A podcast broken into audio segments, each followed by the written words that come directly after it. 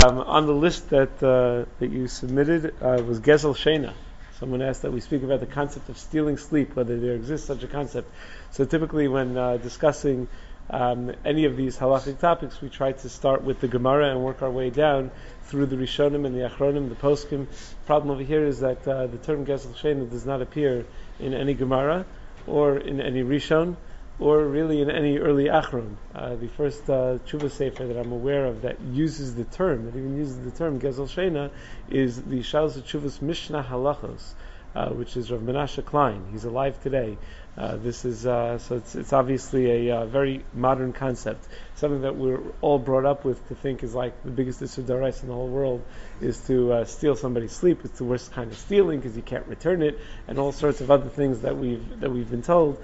We try to uh, go through a little bit of uh, what exactly the avera is. Is there such an avera? So uh, there is a Gemara Maseches Brachos Tafid Gimel Beis that says that Rav Nachman and Rabbah would tell people not to be mitzvah them to wake them up. Um, to, to, be mitzvah them, to wake them up to say the first pasuk of Shema, but not to be mitzvah them for the rest of Kriya Shema. And the lashon that they use to wake them up is a lashon of be mitzvah to cause a tsar. So that's what Rav Menashe Klein in the Mishnah Halachos Chelik Yud Beis Simin Tuf Mem Gimel tries to suggest that you see from here that being woken up is called tsar. And we know that when you steal something from somebody, primarily what did you do? You were mitzvah them. So since the mechayiv of Geneva or Gezela is the tsar that you cause to the other person, and waking somebody else, somebody up, somebody up, somebody up is a form of tsar. So if stealing equals tsar and waking somebody up equals tsar, so waking somebody up must equal stealing. Now, intuitively, you might realize that that's not really a very good equation because a couple of reasons. First of all, um, yes, it's true when you steal from somebody, you're causing them tsar. It's also true when you punch somebody in the face, you're causing them tsar. It's also true when you call somebody a name, you're causing them tsar. See, not while every type of geneva might be a form of tsar, not every tsar is geneva. Not every tsar is gazela. So just because it, when you wake somebody else up, you are causing them tsar, that hardly puts it in the category of uh, of gazela. And not only that, it seems that stealing, the term stealing in general, is limited to physically taking property that belongs to another person, not to bothering them or annoying them. Uh, Rav Menashe Klein, for his part, uh, argues that it's not true. He says that Toseftim Babakama, in the seventh paragraph of Babakama, lists different types of stealing. Included in that category is Gnevas Das, and Gnevas Das certainly doesn't involve taking anything from them. So you see that, that you could use the term Geneva even when you're not actually talking about physically taking property from somebody else. Okay, but nevertheless, it seems that it's a very weak connection between Tsar and Geneva. The closest we come to having a Rishon who relates to waking somebody else up as, as an Isser is there's a Gemara in Basra, Daf Chafam Beis, where the Gemara talks about um, one person in a Chatzar is not allowed to open up a business in a residential Chatzar because the other people could say all the noise of your customers coming in and out, it keeps me awake at night. So keeps him awake at night, and that's a problem. And the Meiri says, what's the problem? Meiri has a lashon hezek shena. It damages his sleep, and apparently that's enough to that's a taina. That's a valid taina that you can say because you keep me awake awake at night, you're not allowed to have a business running here in the middle of the night. So apparently, in the Meiri's view, while maybe you can't steal sleep, but keeping someone awake would be uh, a, a, form of damage, and you have to you have to refrain from doing that, that form of damage of waking somebody else, waking somebody else up. Now, what exactly is the isser? So it's not stealing, right? Uh, you know, uh, Rav Menashe Klein's svara notwithstanding, it doesn't seem to really be stealing.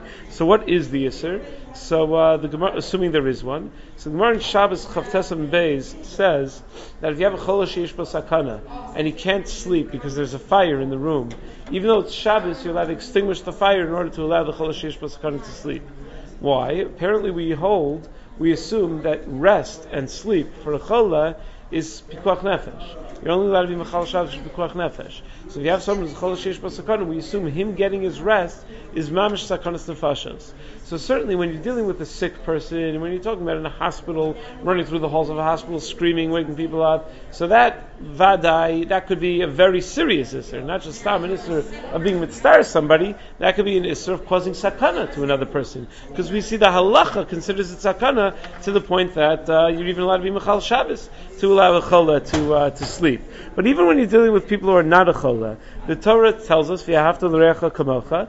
Uh, right, we know the Gemara Shabbos Lamed Aleph Lamed Aleph, the famous story with Hillel, Ma'dalachsni l'chavr savid, that which you don't like done to yourself, don't do to somebody else. And it would seem that it at least fits that very basic category of Benatim l'chavero, of treating other people with a basic sense of dignity, with a basic sense of uh, respect that you yourself would want to be treated with. And therefore it's a simple Benatim l'chavero. Now, it's also, uh, we have a Gemara in Kiddushin that, that highlights this idea that waking somebody else up is normally not a nice thing to do. It's not the emphasis of the Gemara, but it's a well known story. The Gemara in Kiddushin Lamed Aleph tells us the story of uh, Dama ben Nesina, right? The story of Dama ben Nesina, who was, who was a guy who excelled in the midst of Kibbud. And the Gemara gives a couple of stories of in what way did he excel in the midst of Kibbud. And the story goes that his father was sleeping and someone came and offered him a tremendous amount of money for, uh, for, for the, uh, for the, the avadim that they had for the uh, for the for the Choshen Mishpat, right? And he uh, and and he said, "Oh, my father's sleeping. I can't go get the uh, get the stones for you, so I can't sell it to you now." He refused to wake up his father. Oh, you see, he could have made millions, and yet he refused to wake up his father. So the whole highlight of that story is the Kibbud of Aim highlight. But nevertheless, what you also see from the story is that, forgetting whether it's his father or anybody, it's just not nice to wake somebody up. Uh, waking, so, waking somebody up when they're in the middle of sleeping is not a nice thing to do. It's intuitive. It makes sense. Someone's trying to get their rest. To wake them up, it's a basic violation of the Recha Kamocha. But the conversation gets interesting, and that's pashut. It's pashut that it's a, it's a problem. So it's not gezel sheina. It's not stealing sleep. It's not. It has nothing to do with stealing. But it's still a violation of simple Yahafta the Kamocha. Now, Rav Menashe Klein in this tshuva tries to get. Uh, a little cute with this, and he says, you know, the Gemara Sanhedrin Dafayin Aleph tells us that when when Rishayim sleep, it's it's uh, it's Tov Lahem and Tov Li'olam. Right? When the Rishayim sleep, it's good for them and it's good for the world because they're not doing anything bad, so they're keeping themselves out of trouble by sleeping, and they're keeping everyone else from their trouble by them sleeping. When Tzaddikim sleep, it's Ra Lahem Ra So says Rav Menashe Klein, oh, so I want to know, am I doing a favor for a person when I wake them up, or am I doing the person uh, something wrong by the person when I wake them up? So if the person's a rasha, if I wake them up, I'm doing something terrible to them, because they're better off sleeping. But maybe if there's a tzaddik sleeping, you should have to go and be mahadir to wake up a tzaddik. So the truth is that that's ridiculous. I mean, it's hard to it's hard to even imagine saying such a thing.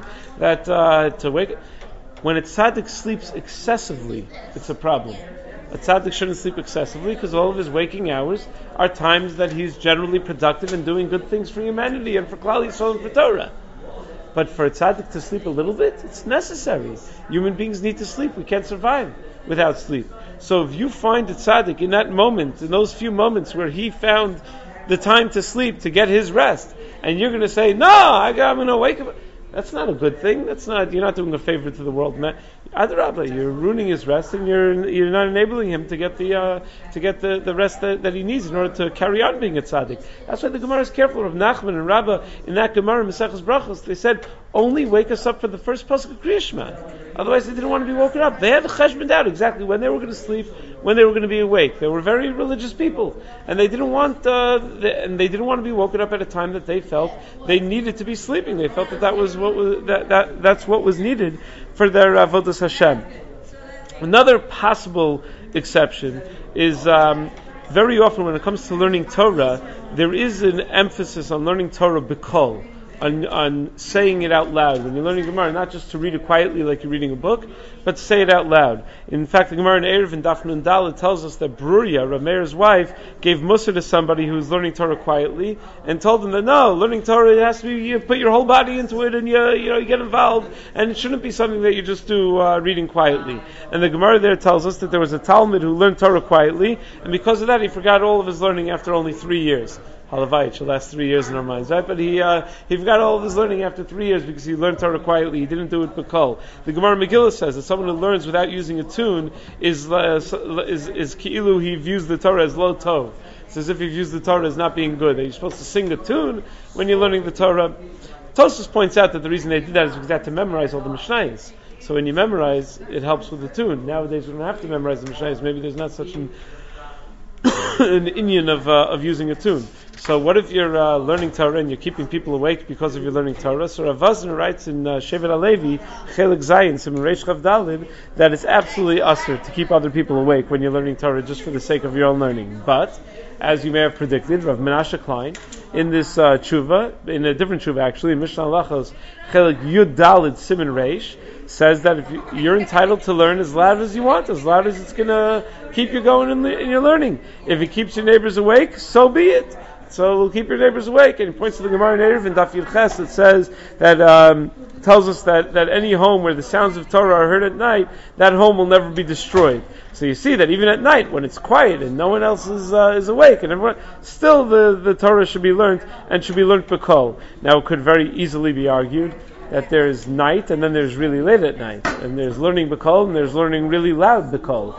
And Pashup Shad is we would not pass like anything Rav Menashe Klein says on this topic, right? That uh, that you would not uh, you you would not be entitled to keep other people awake because you decided to learn. You have to learn in a, with a reasonable uh, reasonable voice and uh, and you have to be aware when other people are, are trying to sleep to learn with a little bit of a softer voice.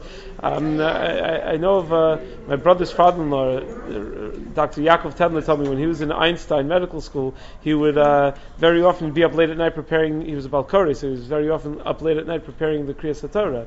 And one of his neighbors. A guy by the name of Heshi Jacobs lives in Har Nof, knocked on, on his door the next morning. He said, Was that you preparing the laning at 2 in the morning? And he said, Oh gosh, yeah, I'm sorry. He said, No, no, it was the most beautiful thing. Adrab, I should always be able to be zocher to go to sleep with such sounds. Probably not all the other neighbors felt that way though, so you have to be very careful. Most of the time, people won't have such a, a positive reaction. It's not something that's uh, that's an ideal.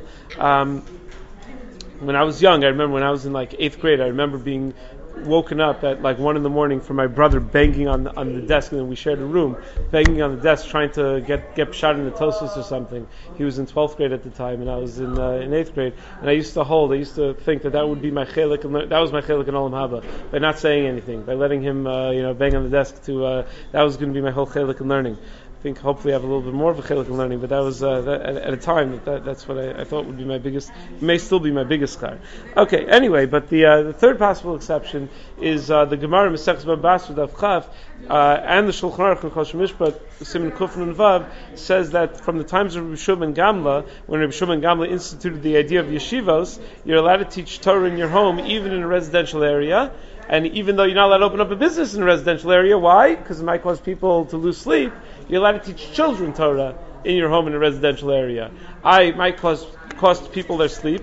Yeah, so apparently to teach children Torah, you're allowed to keep people awake. So Rav Menashe Klein says, ah, so you see, you can hold your class together at two in the morning, three in the morning, and have them all scream the taich or whatever, and scream out. Pashup not that way. Rav Wosner says, no, it means that at a normal hour where most people aren't sleeping, but someone might be trying to take a nap, so you don't have to shut your yeshiva down because someone's trying to take a nap at 2 o'clock in the afternoon. But uh, but uh, two in the morning to start uh, screaming with the children learning Torah, that's not the ideal time to have the children learning Torah. You have to be reasonable about it and know when is a normal expected time. The chiddush is that even that even though most people don't sleep in the afternoon, they can taina that don't open up a business because I like to sleep in the afternoon. They can't have such a taina against children learning Torah, only against opening up such a business. Okay.